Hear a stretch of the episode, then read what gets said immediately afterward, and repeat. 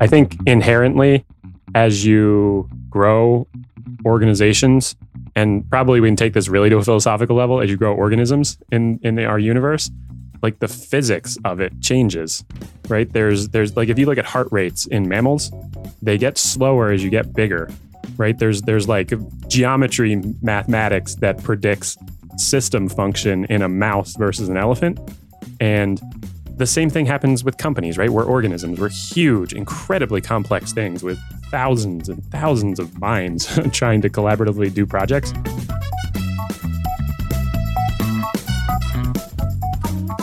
Hey, everybody. It's the Data Driven Marketer. I'm Adam. Uh, I'm Brian. And I'm Mark. Thanks, everybody, for joining us. And thanks to our third host for actually showing up in the, for the first time Woo-hoo. in a little while, yeah. Brian Jones. We got him. No, but sincerely, you're the C T O of a company. You had more important things to do for a period there. So I'm figuring it out. We're figuring it out, but had to bring you back for what what uh what I called on the calendar invite, the state of the basement. But I didn't think about it past that. It was just a clever Messy thing and to call full of toys. That's how I like to think of basements. Of Too many cables. But no, let's let's just I guess start with. You were the C T O of NetWise. Uh, we were acquired by Dun and Bradstreet. That's the whole mood. Like, what what have you been doing? That's the mood. I've been uh, figuring out what new normal is. Uh, the like you said, our our business NetWise, where we started this podcast, was acquired six, seven months ago now, simultaneously with another company called Eyeota. Those two companies were merged day one. They started merging. Uh, tech and product teams. So the teams I ran were merged, and I uh, I run tech across the whole org now. And then as time has gone on there, uh, we have consumed more teams from within Dun and Bradstreet. So it's essentially, we're managing now, we're all working in an environment that's three companies merging together, different pieces of three companies. And so it's just, there's tons of logistics right now. So I've been simultaneously trying to come come up to speed with all the new technology that Uh, I'm I'm working on and, and helping to manage and build and guide, and the strategies and structures and finances of two other companies. Um, so there's uh there's a lot of chaos. I'm I'm happy and and I think it's fair Too to say no one would would deny that. Um, but a lot of lot of opportunity for just total creativity right now. Um, which when I get past some of the chaos that day to day stresses me out big time. Um, it's it's. It's a whole different concept for me. It kind of feels like a startup in the sense that like we can do whatever we want to make things work and become one unit, but it also has this scale that you don't have at the beginning of a startup. So it's it's it's it's interesting. Uh, it's, it's really fun in in in a lot of ways, uh, and and really stressful in other ways. So I'm not going to hold back here. Yeah, like we we were talking before you started recording about like what your org chart looks like now, and it's just like. Hey, here's forty extra people. My version of this has yeah. been way scaled down in terms of the department I was in charge of. Uh, and you're just like, I got forty people across time zones now. Yeah, it's a, it's global a real time mishmash yeah. of structures. Uh, so do you have to chaos. sleep in like fifteen minute increments so you can make all your calls internationally? I have totally upended my schedule and how I'm managing meetings like three or four times now um, to try to figure out how to... to work with so many different people in different time zones. And um, it's ongoing. It's an ongoing issue. And it, that's a really interesting one. And one I'm, I'm from like a professional development sense, I'm really happy to be tackling that as stressful as it is, because I see it everywhere now. Like everyone I'm talking to, like my peers outside of work uh, who have similar jobs and, and work in tech, everyone is doing this. Uh, D and B has done this. The whole company is is global. I'm never on a call that doesn't have someone in another time zone. And I don't think people give it enough appreciation. It's really hard to collaborate effectively with people uh, on the other side of the world.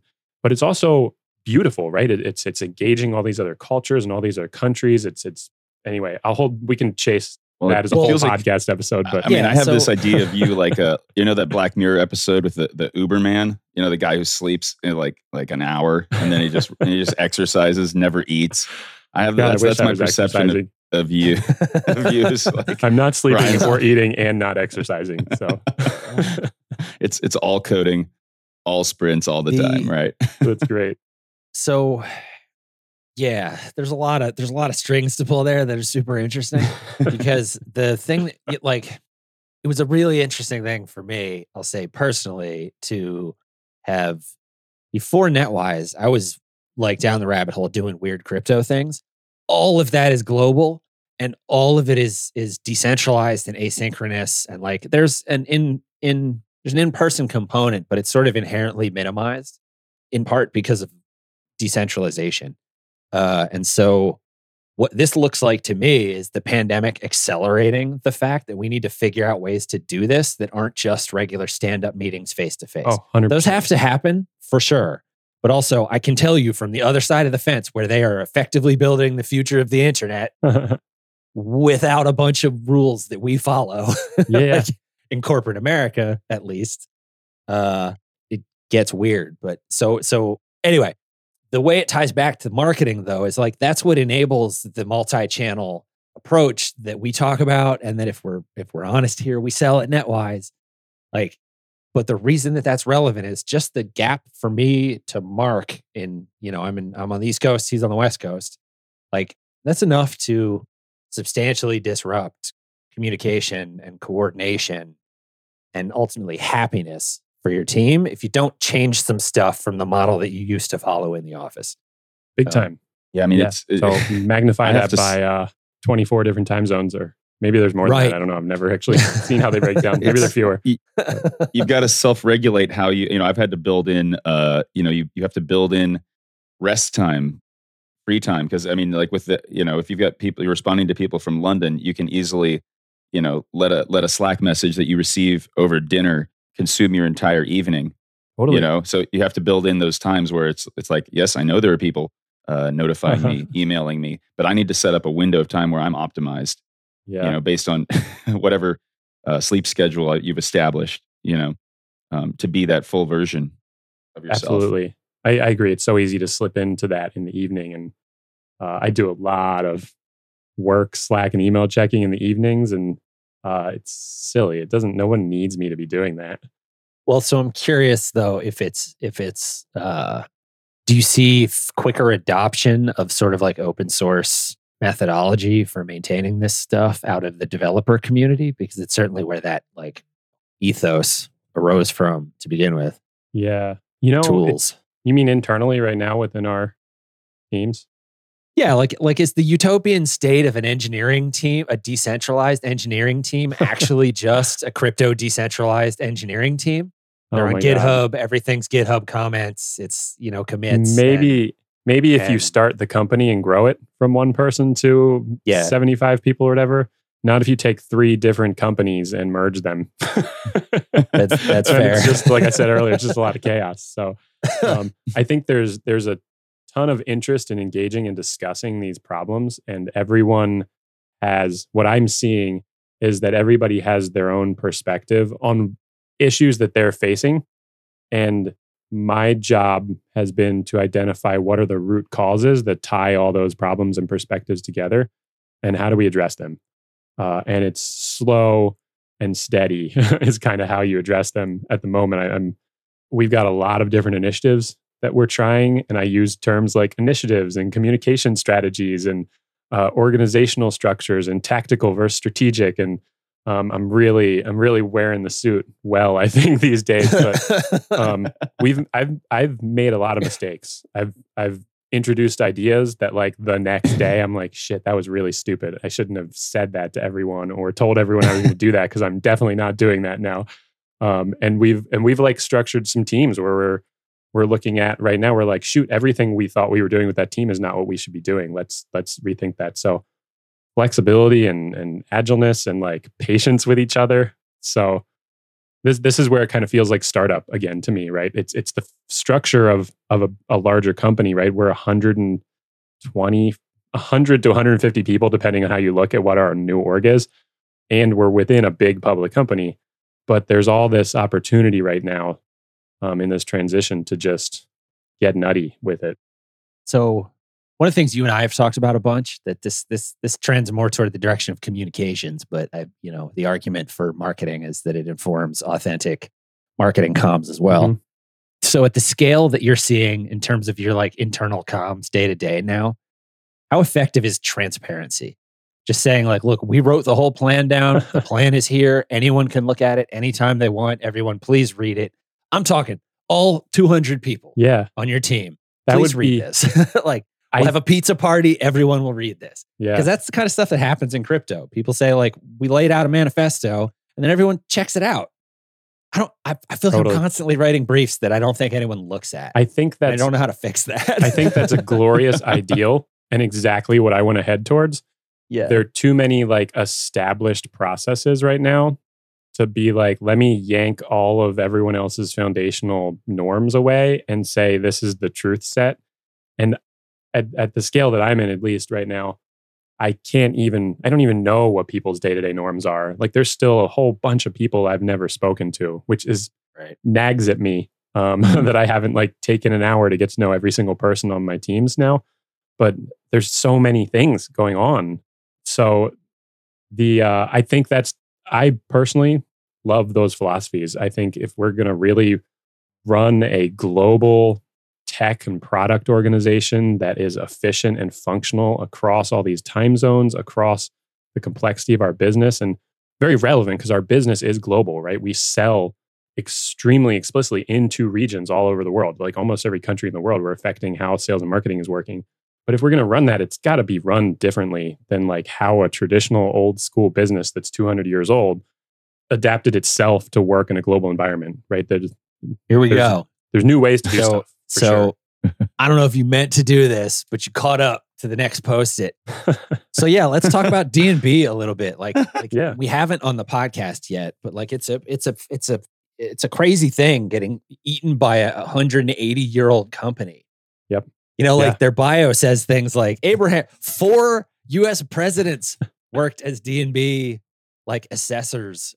Yeah, I mean, Dun and Bradstreet, I believe if you count all the subsidiaries, um, rough or rough it, it's like a ten thousand person company. Uh, it's global. It's buying companies all the time. Uh, I don't have a whole lot of experience inside big public companies. I started my career in one, but at an entry level position. So uh, I see a lot more here. They're historically more of a risk. I mean, now it's fifty-fifty. I mean, it's close to half and yeah. half in terms of their business units. Yep. But like a lot of their business is in like like credit score. Yeah. Abraham Lincoln side, was going door to door, right? To talk to businesses. Right. To and, assess and the reputation out, yes, of businesses exactly. and say, yeah, we'll lend them money. Well, we here's, here's, you know, here's the, mm-hmm. here's how risky we think it would be to lend them money. Yep. Yeah, I, that's talk about a forward-looking but, thing. You know what they're going to need is a reputation system. Yeah, absolutely, right. And imagine being the, the foundational company that established business-to-business credit risk in the eighteen hundreds. Like extraordinarily progressive, right? That's that's that's brilliant forward thinking. So, um, a lot of great roots at this company, data-driven, and uh, before there were technologies to think of data at, at, at like a holistic, massive, aggregate, global scale, right? We had uh, Abraham Lincoln gathering data. Uh, to then resell, right? This is this stuff's not new. who, who better to assess your uh, your reliability than Honest Abe, right? This stuff's not exactly. new at all. I wonder if he had his axe with him.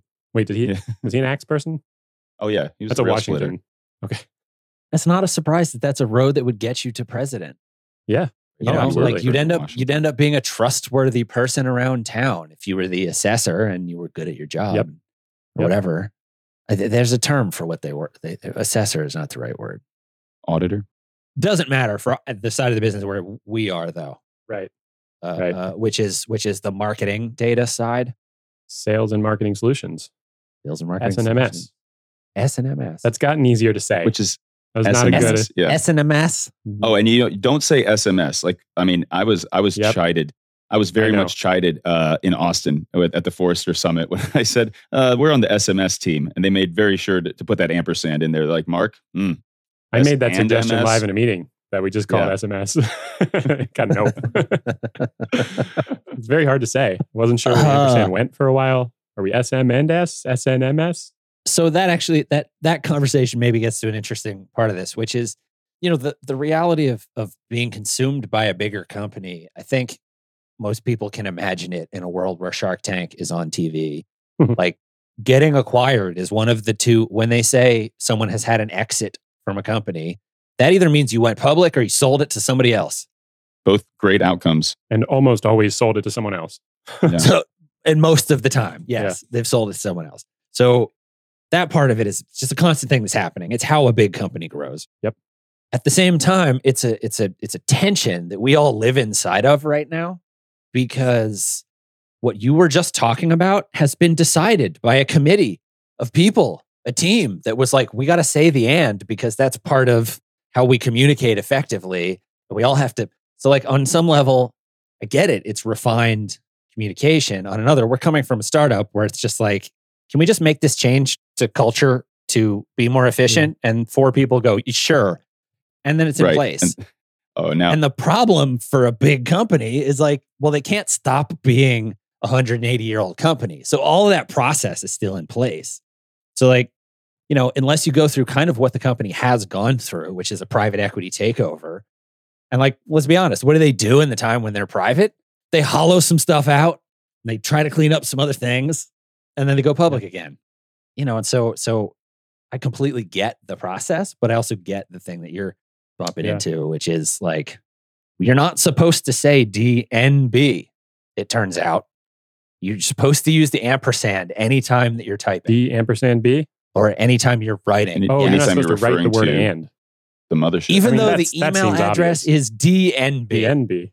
That that took me a while. Because you can't use out. An ampersand in an email. I couldn't log into my D N B account for a long time because I kept putting in the ampersand. I didn't read the email carefully enough to see there was an N in the domain. That amper, the ampersand branding choice is a is a meta is a S E O meta tag sure. nightmare. Doesn't work most places, right? It is a special character. I bet you it doesn't anything, work. You engineering can't, was not involved code. In that branding decision.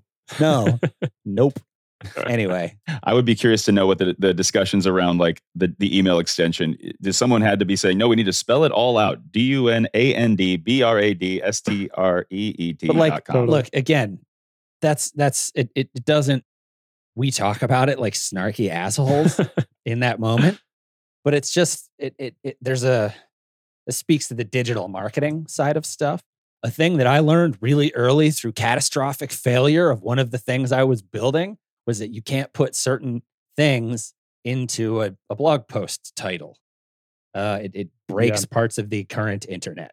Yeah, um, it's more or less fixed. But again, like, I don't expect that perspective to have been involved in that conversation regarding yeah, and, the branding thing. It's and you got to think about the momentum. How the world there, is right, right now. To change, yet. To change a domain yeah. name that all email works on for, for Dun and Bradstreet, you're talking years of effort probably.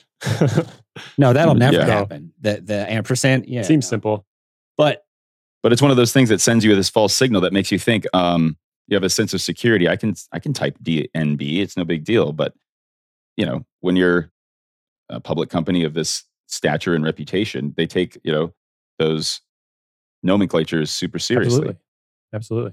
And one thing one thing that popped out to me, I wanted to kind of dial back. You mentioned you mentioned uh, a, a sense of chaos, and one thing you mentioned finance. So, like, one thing that we hit with with marketing. You know, in, in being absorbed into a, a larger multinational public company is that, you know, there are there are processes that we're completely unfamiliar with as, you know, the talent brought over from a startup. Um, you mentioned, you know, it's like four people to approve an expense, right? Or a vendor platform now has to go through like forty people, yeah. you know, and, you know, that's just that's just the way of the world. That's the way it is at lots of big companies. For us, it's a bit of a, you know, it's kind of a speed bump in our in our marketing programs, because rather than run a credit card, now we're running invoicing, you know, through through an accounts payable department that has a, a set of requisition requirements and, you know, business case needs, all of which we we have at the ready. But it's kind of the sense of speeding to market. And I wonder how many people, you know, of our listeners, uh, you know, if you've been acquired, if you're in a department having to go through the same thing, kind of having to check your ego and go, look, I know everybody's on the same team, on team one dream. It's just, I've never had to do this many, you know, write yeah. this many uh, requisitions or, or justifications for the money we want to spend, you know, the ads we want to run. Um, so that's, you know, that's, that's something I was like, wow, this is, uh, yeah, there's a lot of process. This is a lot of process. Try to think of it as there's security in the, in the fact that someone else is going to check your thinking. Mm-hmm. On, mm-hmm. yeah. on any matter. There's a positive way to look at everything, um, for sure. but, but also, it for sure is, is a, it's a thing. right? Like, I, I don't think, I mean, we've been talking about this from the beginning. I think inherently, as you grow organizations, and probably we can take this really to a philosophical level, as you grow organisms in, in the, our universe, like the physics of it changes, right? There's, there's like, if you look at heart rates in mammals, they get slower as you get bigger, right? There's, there's like geometry mathematics that predicts system function in a mouse versus an elephant. And the same thing happens with companies, right? We're organisms. We're huge, incredibly complex things with thousands and thousands of minds trying to collaboratively do projects. And uh, one of the things that comes from this experience with me, and this is a, this is kind of at the root of a lot of this stuff, is I'm so anxious all the time. And I was this anxious before uh, at a small startup. And I did it there because I could do things so quickly. I was like, let's get twenty-five purchases approved today and hire four people and totally change our website and like change our branding. I don't need any approval. And here it's harder to do that, reasonably so in a lot of senses. And I should calm the hell down and take advantage of the fact that I can act at a slower pace uh, and maybe take a little more time on things. And that's not really true in some ways, right? We have promises we made to this company when they bought us, and and like real reputations on the line and people's bonuses yeah. on the line to hit metrics. And that's where we get a lot of this frustration. But like, as we go into next year, we can we can reassess how we live in a professional environment and take advantage of some of the perks of like, if someone needs a purchase, it's okay for it to take a couple weeks. Like, I can relax about that. I don't need to bug finance every day for twelve days to get something approved. Like, calm down, man. So yeah. Bit of engineering right there. A little bit. The anxiety piece. The the repetitive thought that I end up locked in around that, I think. It's almost like a trigger thing where I'm just sort of like, I feel anxious. What's the problem here? And then I have a mantra that sort of calms it down, which is largely just like, it's a different game. And it's it's more like a community problem than it is like a technology problem in a lot of these cases, because you literally are coordinating humans. And so it's going to move closer. Like, what are what are the biggest versions of that you can imagine? They're governments, right? So like, if you go back and recalibrate around expecting that things will probably take about as long as they take inside of a government, at ten thousand people, like, we have more people than some towns that have a city hall and, and make yeah. laws and stuff. Dude, just think about like, the D M V. You, know? you, go, you go to renew your your uh, yeah. driver's license or your registration. You get a piece of paper the first day. You don't actually get the registration or the driver's license. They they have to mail that to you. You mm-hmm. know what I mean? They print out a little, uh, you know, inkjet card for you, uh, temporary, whatever. You know, and uh, and then the real thing comes like three weeks later. You know, it's. Uh, There's built-in latency that I think, coming from a startup, we were we are initially jarred by a lot of these processes. There's something about the the conversation around this online and in culture and at startups and in the transition where it feeds like being upset and frustrated by the differences between a startup and a big company. Feed the same thing that culturally we have a big problem with, where it's like, it's fun to complain about how fast I could do this thing at my startup, when really you're mostly being an idiot and a jerk when you do it. yeah, so, right. Um, Often succeeding in spite of yourself, not because. Totally, totally. Which, you know, we just sound old to the youngs right now, but like, whatever. We're in the middle, okay? yeah, uh, myself middle, right, right in the middle. But it also hitches into the bigger things like capitalism. You know, like, part of it is just, there are public company compliance requirements. And Mm-hmm. I, you know, as a lawyer, you have to take that seriously. As a lawyer, I appreciate yeah. that those are there for real reasons, to protect shareholders from, you know, from from malfeasance. Right. Like, I'm okay with that. I'm okay with the idea that that slows the world down. And then, if you want to go back to the philosophical thing you were talking about, like, sometimes you got to regulate heart rate if the organism is a certain size for it to continue to survive. And one of the perks of being inside that is you can just chill. Yeah. Like, deep breathing, reduce heart but, rate. But you're right. At the same time, what they're looking for is the, in the innovation that drives change inside of an org, right? And so I, I feel like it's probably, if you track the life cycle of a company this old, like, it probably goes in cycles. you get big and fat and happy, and then you got to lean down and then pick up some people that want to shake up whatever's happening, like do stupid podcasts. You know, it's it, it's an interesting experience in that in that sense as well, right? Like you see how the like you said, the scaling is almost biological when you when you're dealing mm-hmm. with a community. That's, you know, I mean, of humans trying to get stuff done together. Um, I think people is a lot. That's a tiny stadium. I think a place to to wrap up maybe then is like you mentioned earlier. I said I, I I ran you through the normal like guest questionnaire, and you said what you're excited about is is is a uh, getting the tech and product leadership together in person. Product. There's Do you, you want to talk yeah. broadly about just that cycle inside of hybrid? It's an interesting topic of exploration for me, right? Because it it it it's part of the whole thing we just talked about, the happiness pie, the mm-hmm. coordination pie, all that kind of stuff. Like on some level, def at least for some level of strategy inside of the system, like people kind of still have to get together in a room with a whiteboard or whatever and just kind of talk stuff out. Wow, what's your experience of that? I haven't had any offsites, so I'm yeah, not really. Yeah. We're we're getting to that, I think, on our team. But like, you've had a bunch of leadership meetings because you're at a different level where it's like, okay, we all have to get in a room now. Yeah, I've had a few. I'm calling them on-sites, which I think is an update to to the proper mm. name because we're all coming from offsite, right? Yeah. Uh, It hasn't caught on yet. Coin it. Coin it here. Coin it now.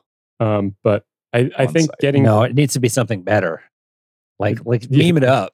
It can be know. more interesting. Galactic um, Feast. Galactic like, Feast. That's good. the uh, I, I have been to a handful of those uh, at different levels and across different teams within the business, and they're great. It's... We're... People still like being together, right? We can you can do stuff pretty functionally remotely now, um, right? NetWise only got together a handful of times uh, as a company in its in its ten year history, and we were a very successful business. And uh, it probably is more effective just for our own health and like all the abstract aspects of running a business that make it successful that we get together in person more so than any like actual tactical or strategic thing you're going to get done in a room together. Like just being together is great. Like, like there are relationships that I'm excited for people to uh, evolve and to grow when we get together because these people work together all the time and like physically touching each other. We can shake hands again, right? Yeah. In person. Uh, and that's a huge deal. Like what an amazing thing to be able to get to be in a room with all these people who otherwise I would absolutely never run into people who live on the other side of the planet. So there's like an excitement and an intrigue and an interest, and this will build like the team building aspect. But like, I really, I really mean like this builds relationships. Even if we just got together and met for five minutes, it would be so, it would have such a dramatic impact on how everything else goes uh, and it's, after some meetings. It's a big so, vote of confidence too. Yeah. So here's my follow-up to that. Do you need to talk about work at the on-sites? No, absolutely not. Should we just, should we just, should it just be like, you should. There's budget for your team to do Knowles for two weeks or something, and or some equivalent experience yeah. that's just like do stuff that's not work together as team building Escape in person, room. And then yeah, happy to share my go home. On my energy around saying yes right right away or agreeing that no, you you don't need to do work together. I believe that. However, I think the work provides the structure that's really needed to build right. the right relationships, right? If you don't have the context of what you're all doing together when you go back to work, like just just going and doing a surf trip together or something, right? You'll get clicks and the wrong people will hang out and you'll build some friendships, which is also valuable. So there'd be great value there. But I think the structure of what the projects are is critical. So I'm actually actively putting together slides, brief slides, just to have notes, make sure I say some things I want to say to our teams next week when we're all together. And my number one goal is is the non-work stuff.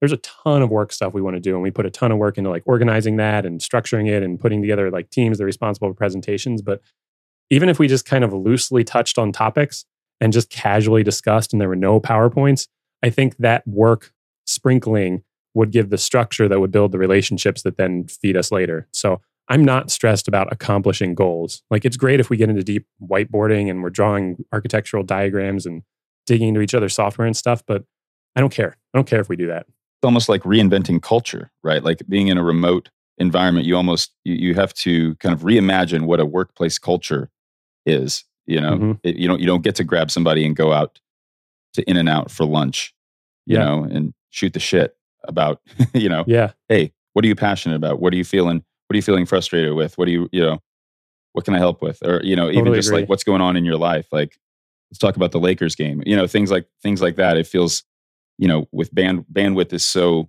valuable to each of these remote participants, you know, I feel, you almost feel like a pressure to, to only focus on the work. When I think those soft, uh, the softer cultural um, interactions, I think are, are so essential, you know, to, to keeping a, a vibrant team. Yeah. Yeah. That pressure is a good thing to pay attention to because it is easy to only have that pressure when you're remote. It's like, no, I, I'm working. I don't have a friend at work that I get to distract myself with sometimes during the day, right? I'm like all business. Um, which isn't quite healthy either. Um, but I think when we when we look at like traditional business structures and, and in-office work, and people talk about culture and what they miss and what we need with the human contact, a lot of people lean on like friends at work and stuff. And that's nice, but I don't think that's actually mostly what's going on. Like you might have a few mm-hmm. friends at work, but you're not going to be friends with ten thousand people. And you're not going to be friends with all twenty-five people that are on your team or all one hundred people that you work with day to day. So I don't think that's a huge part of what's going on. I think it really, it is the really subtle, it's like the, if I'm, one of the things I'm expecting coming away from uh, an on-site with, with this team, and it's about twenty people that we're getting together, is I think just there's something that will click in my brain that that says, that's a this is a real person. I was physically with them. I experienced the presence of their body, and they weren't just a thing I was watching on the internet.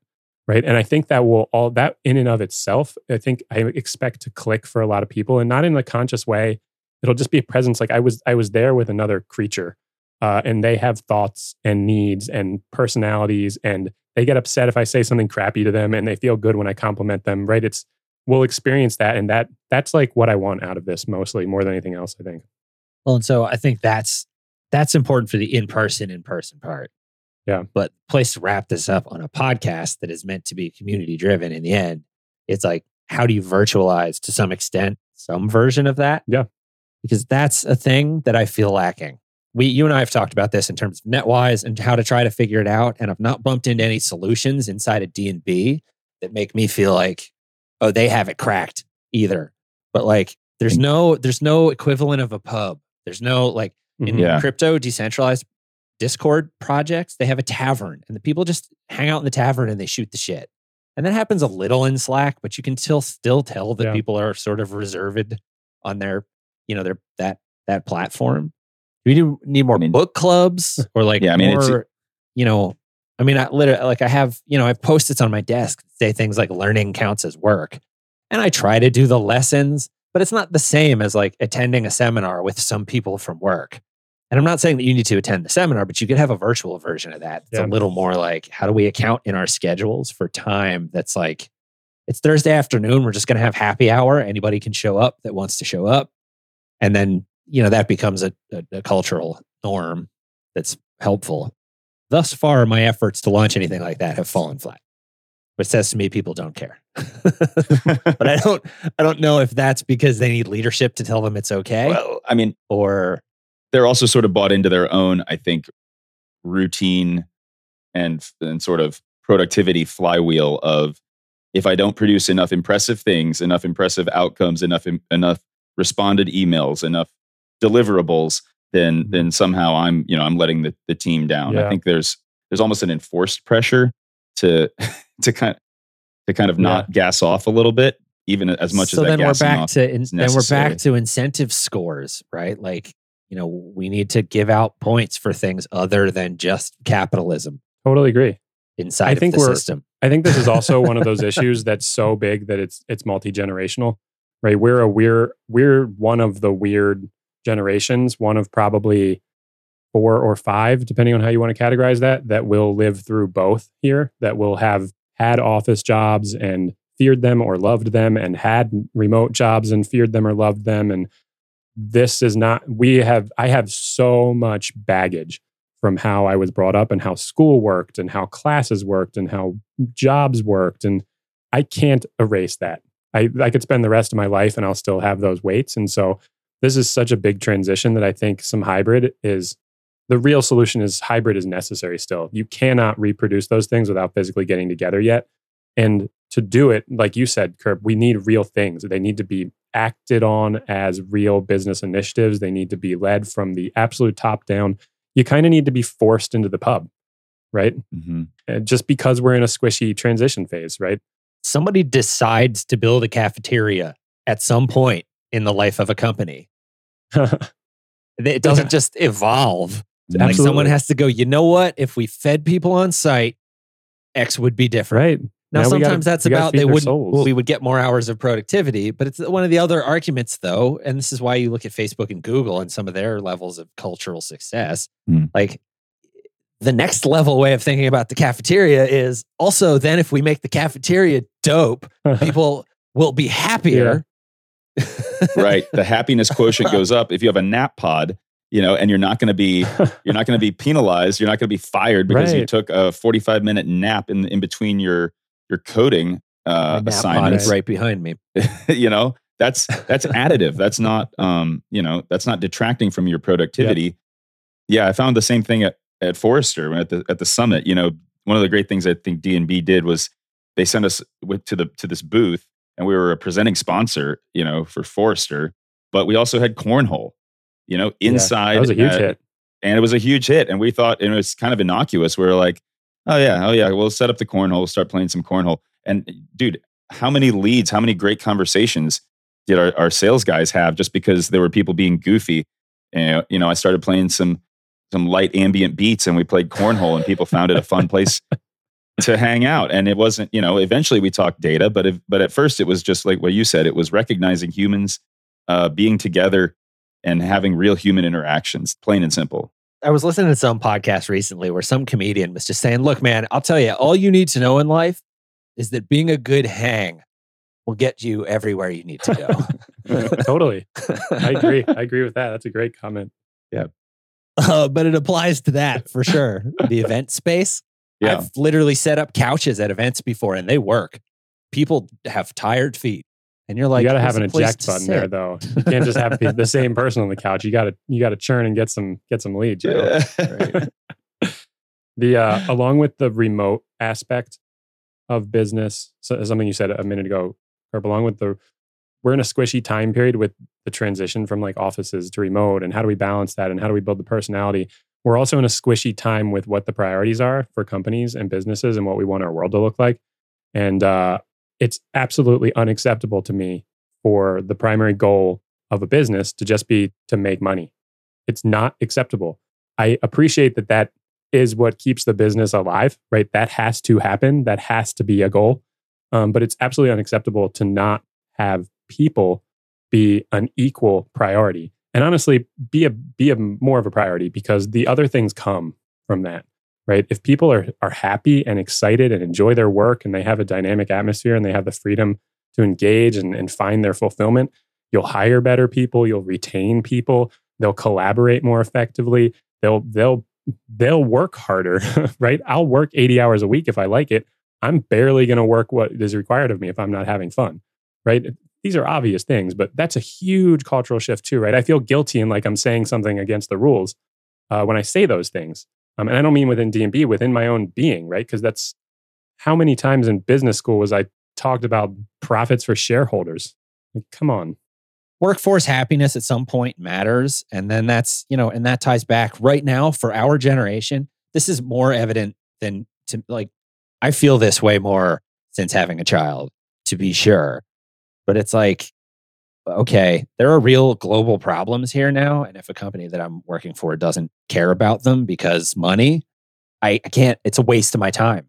It's it's not the thing that's going to protect it's the planet deadly. For my children. It's literally deadly. Mm-hmm. If they don't believe that, I'll shout it to the top of the leadership chain. Like, yep. It's not, uh, this is, we have a real problem here in terms of the melting of the planet and the state of yeah, it. Yeah, no, I think in, in terms of where we are now, I've I've met hundreds of people within Dun and Bradstreet, and I really like everyone I've worked with. And and I really mean everyone. Like, you know, you have different relationships with different people and different engagements with them, but tons of really smart, interesting, ambitious, creative people. And a consistent theme across everyone is everybody is hungry for innovation and eager to look at great ways we can change and adapt, and especially at a leadership level, right? And you you mentioned earlier, Adam, about how D and B was taken private a few years ago and then and then taken public again. And you do that to shift things. And there's a lot of new leadership across the whole company. And there's a lot of initiatives to revolutionize the business, right? And, and move it forward in a, in a big, aggressive way. And we're experiencing some of that, right? Because we are going through a triple merger while the whole company is being reimagined too. Like, it's just, there's some of the stuff we encounter day to day that's frustrating is just bad timing. so Um, For sure. And it's also, I mean, there's also so many, you know, there's a whole suite of products, you know, that I feel like it's easy to feel when you have a great platform or product, or a SaaS product, a DaaS product, like we were marketing as NetWise, the startup, it's easy to feel like, okay, this big company's coming in and buying us and all they want is the tech, you know, but D and B came in and and specifically said, we love what you're doing on the engineering side. We love what you're doing on the marketing side. We want all your talent. We want your, mm-hmm. you know, we want the ideas, we want your energy, we want your motivation, we want your collaborative know-how, mm-hmm. you know, your comms know-how, like all of that rolled into what they already know is a challenge. You know what I mean? Mm-hmm. Like the things, when we talk about chaos, it's like, that's, that's something that's.